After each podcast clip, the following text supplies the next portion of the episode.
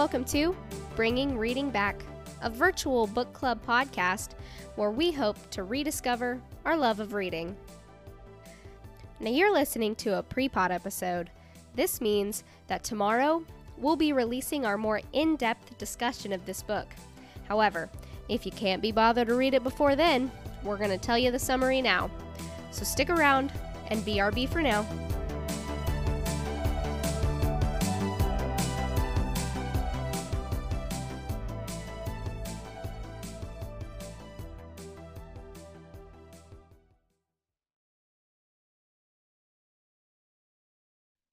Everybody, welcome to Bringing Reading Back. I'm Tori, and I'm joined by my two co hosts. Hey, I'm Danielle. And Jade. Today we are doing the pre pod for Behind Closed Doors by B.A. Paris. Does anybody want to take it from the top? So, just a quick um, trigger warning slash disclaimer Behind Closed Doors deals heavily with mental and psychological abuse, as well as intense situations of domestic abuse. So, know that going into both our summary and our breakdown. But with that, sure, yeah, I'll get started. Um, so, we open up behind closed doors with the perfect dinner party.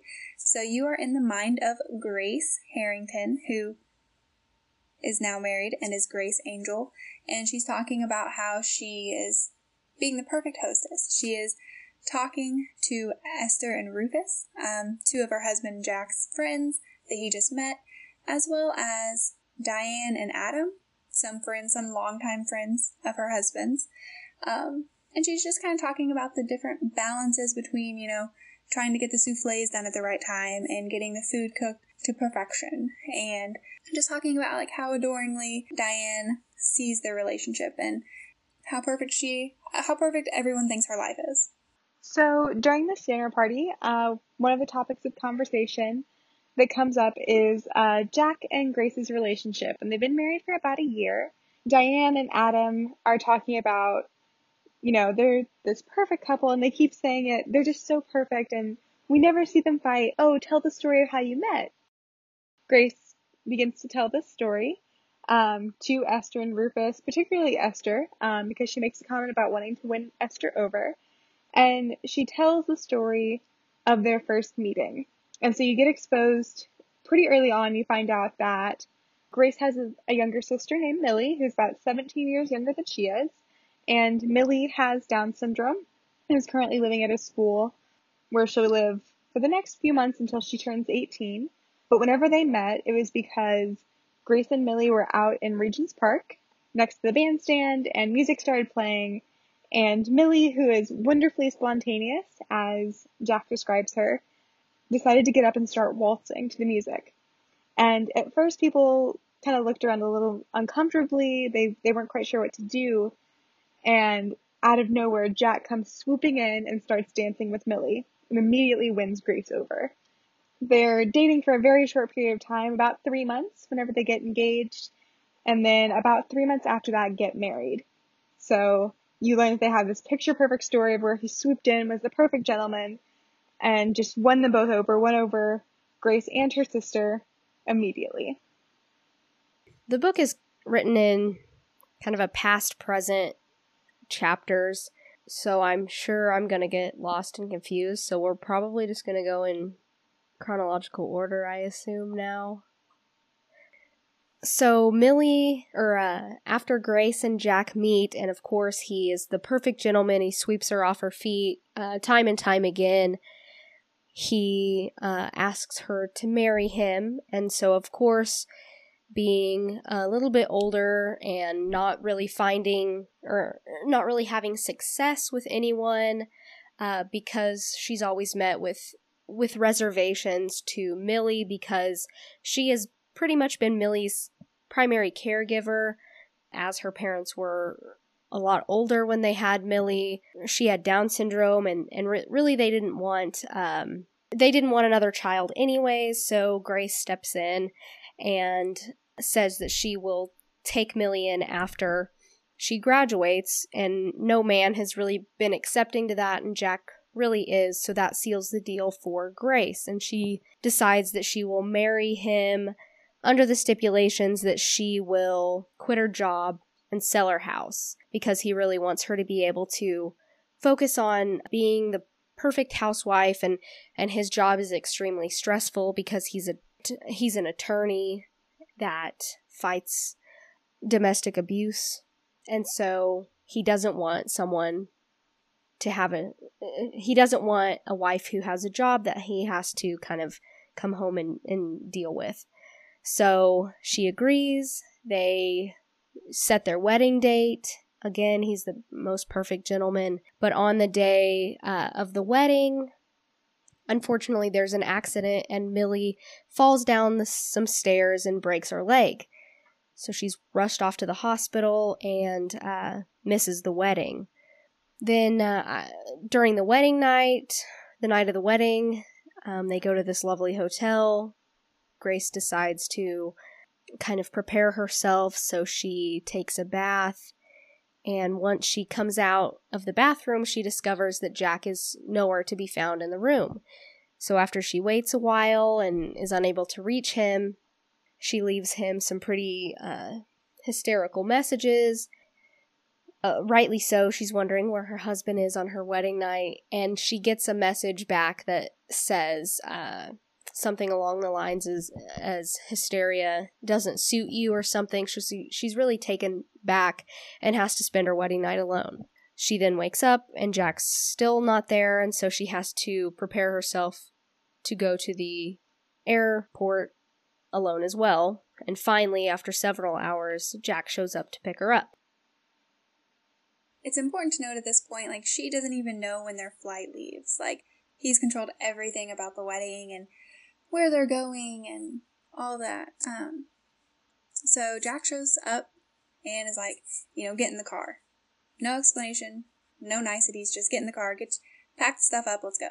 And on the way there, she's freaking out, right? And he is like I had I had places to be, you know, I just had to do what I had to do and she's like, Well, we need to go to the hospital to see Millie because I promised her and he fights her on this saying that, you know, Millie's not gonna remember, she was sick or no, she wasn't sick, she was like in pain and medicated from the ambulance and um, she wouldn't remember.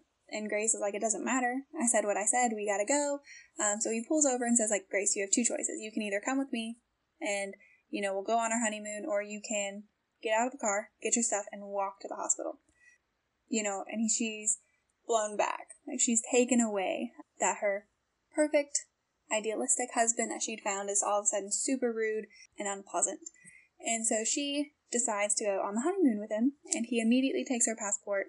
They get to Thailand, and we find out that Jack Angel is not um, as his name portrays. He is actually a super manipulative and controlling man. So he starts off their honeymoon telling her a story of his childhood.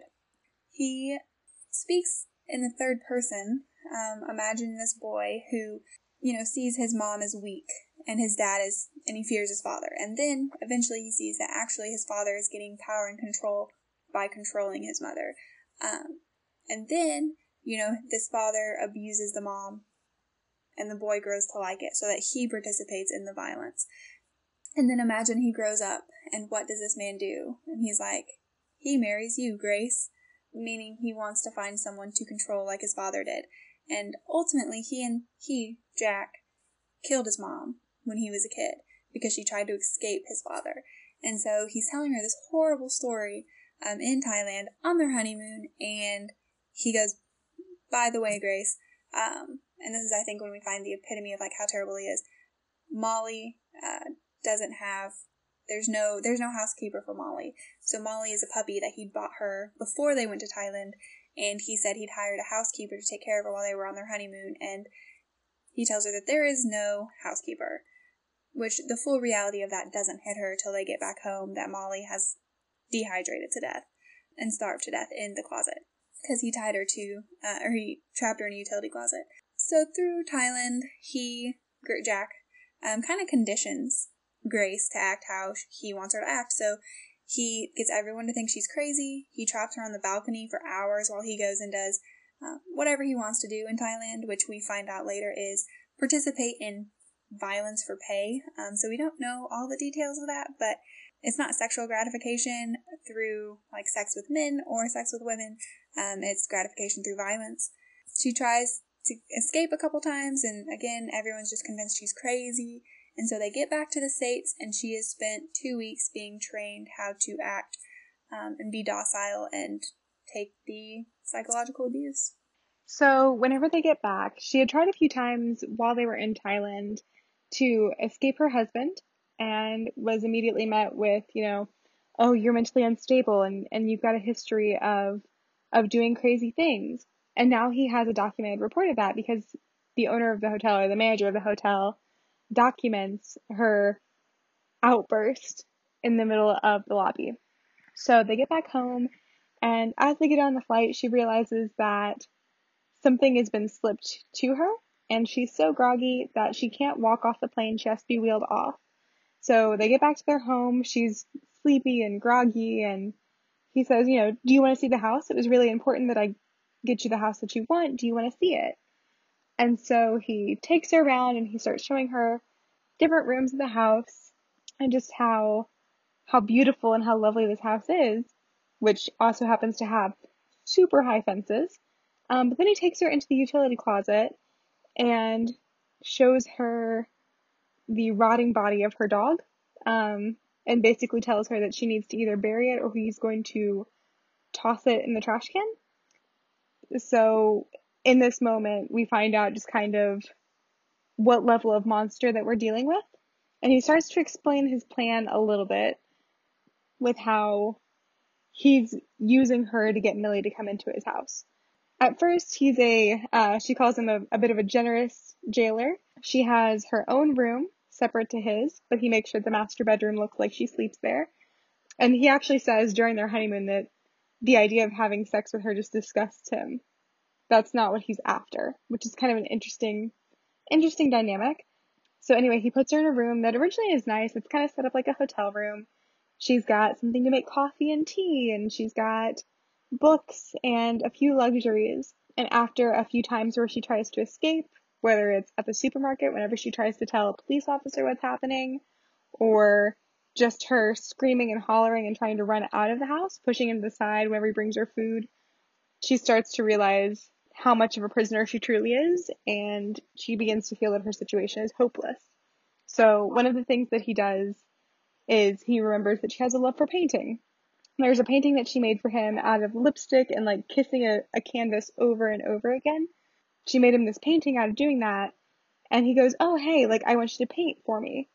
And she goes, Oh, okay, like something that brings her a little bit of joy um, during the days whenever she's stuck in this room by herself uh, with no food. And then he tells her, I want you to paint this portrait from a photograph. And whenever he hands her the photograph, it turns out to be uh, one of his clients. And it's a photo of her after she's been abused. So her face is battered and bleeding. And he hands the photo to her and just says, Oh, look how beautiful she is. Beaten and bruised and bleeding. And so he commissions these photos for her to make. And she starts painting them not sure what's going to happen with them. But eventually she's taken out to her first dinner party and she's basically told that if she puts one foot out of line, things are going to go really badly for her really quickly. Um, he goes so far as to pick out her outfits. He watches her change to make sure that she's not sneaking anything out of the house. He checks her purse to make sure it's empty.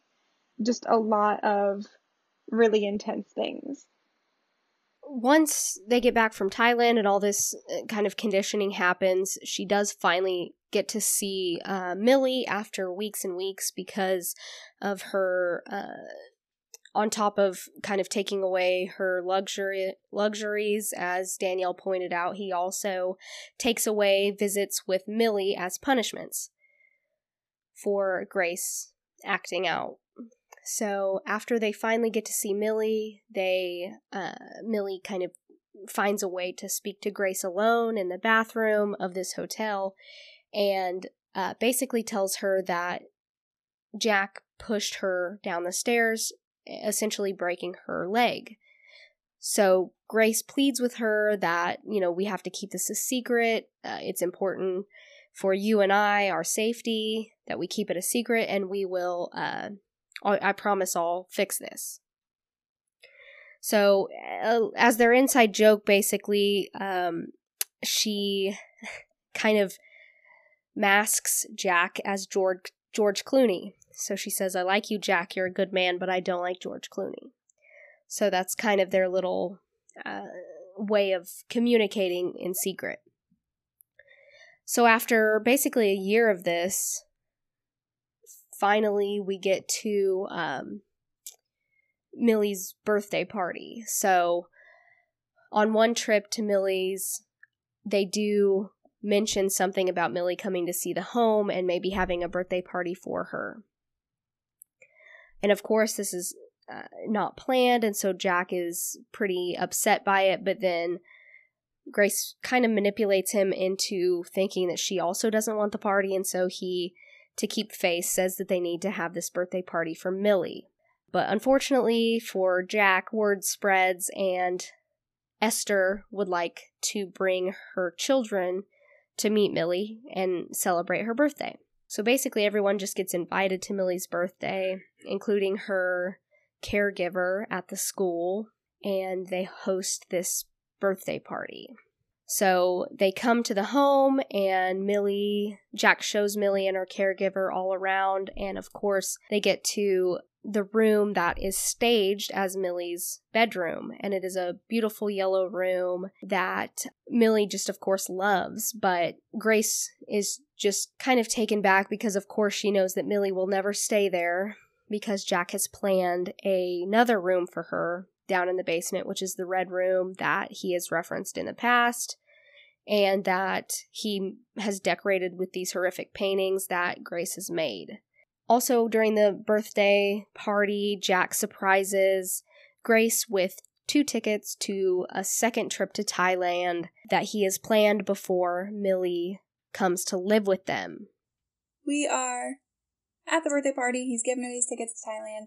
Um, it's also important to note here that Esther has a moment um, with Jack where Jack has always said red is Millie's favorite color. Um, that's why he's painting her room red. But at the birthday party, Millie's like, yellow, my favorite color. And Esther's like, what? I thought it was red. Um, and Jack's like, no, it's yellow. It's always been yellow. Um, so it's an interesting tie-in that happens later. So these tickets to Thailand to uh, the second trip open up an opportunity um, that Grace hadn't particularly expected. So Millie has been faking sleeping problems in order to get sleeping pills and she's been collecting them. And she finally gets another opportunity to talk to Grace alone, and she gives all these sleeping pills to her and says, You know, we're going to kill George Clooney. Grace is like, No, we can't do this, and pretends to flush the pills, but she actually keeps them. And then, but the days leading up to the trip to Thailand, she refuses to eat. As such, Jack's obviously concerned because if he dies, he doesn't get Millie. If she dies, he doesn't get Millie. And so he, she talks him into each night, bringing her a glass of whiskey, drinking it with her, and then she'll eat for him. Finally, after a couple nights, he gets comfortable and she's able to slip the sleeping pills into the drink. Not obviously, they take a while to take effect, so then she starts a battle with him, gets him to go into the red room, which is in the basement, um, and has a one way door. So you can go in it, and the doors on the, the handle and locks on the outside. But once you're in the room, there's no getting out unless someone lets you out. So she actually traps him in there. And then she calls Esther and takes off to Thailand. Esther drives her, you know, gets drives her to the airport. Grace goes to Thailand. She goes sightseeing. Um, she does all the things you would do if you were in Thailand, but the whole time she's making calls back to the house and to Jack saying, you know, hey, where are you? You're having a great time. Can't wait for you to meet me out here. And then as the days goes on, she gets more concerned. You know, like you're supposed to have met me. You know, I want to, I need to hear from you. Um, could you call me back, please?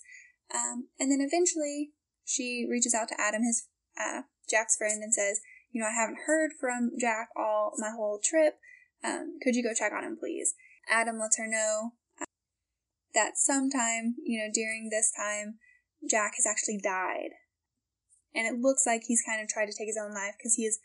Um, that's just what it seems like from the beginning. And so Grace acts like she's just incredibly distraught, and she, you know, she has a breakdown. Um, she's crying. She's, you know, everyone's seeing her react to his death, and then she's on a flight back to the States um, after having spent her second trip in Thailand in a much better situation than her first. So she gets back, and um, like Jade said, it seems like it's uh, it's an apparent suicide under this kind of ruse that Jack has lost his first court case and was just too overwhelmed by uh, disappointment, I guess, that he decided to commit suicide. So once she gets back to the States, she is anticipating, you know, uh, being interviewed by the police to discuss this further. And so she's working out the details in her mind. And Esther picks her Esther picks her up from the airport and says, "Why don't we get coffee before?" So as they're sitting down to coffee, Esther starts to grill Grace about her story and it kind of comes to the realization that that Esther is making sure that she has these every point of her story makes sense. Um, and she kind of nonchalantly says you know we saw him wave goodbye from the study when I picked you up to go to the airport. So kind of this realization that she's got a partner in crime, pretty much. So Esther's to back her up. Yes, and Esther is just a boss in this scene, and really throughout the whole thing. She's very quizzical. She definitely tries to pry into what's going on in this seemingly perfect relationship. She kind of starts to chip away, or tries to chip away, at what's going on. So Esther is one who shows up at their house unannounced to bring a copy of a book to Grace.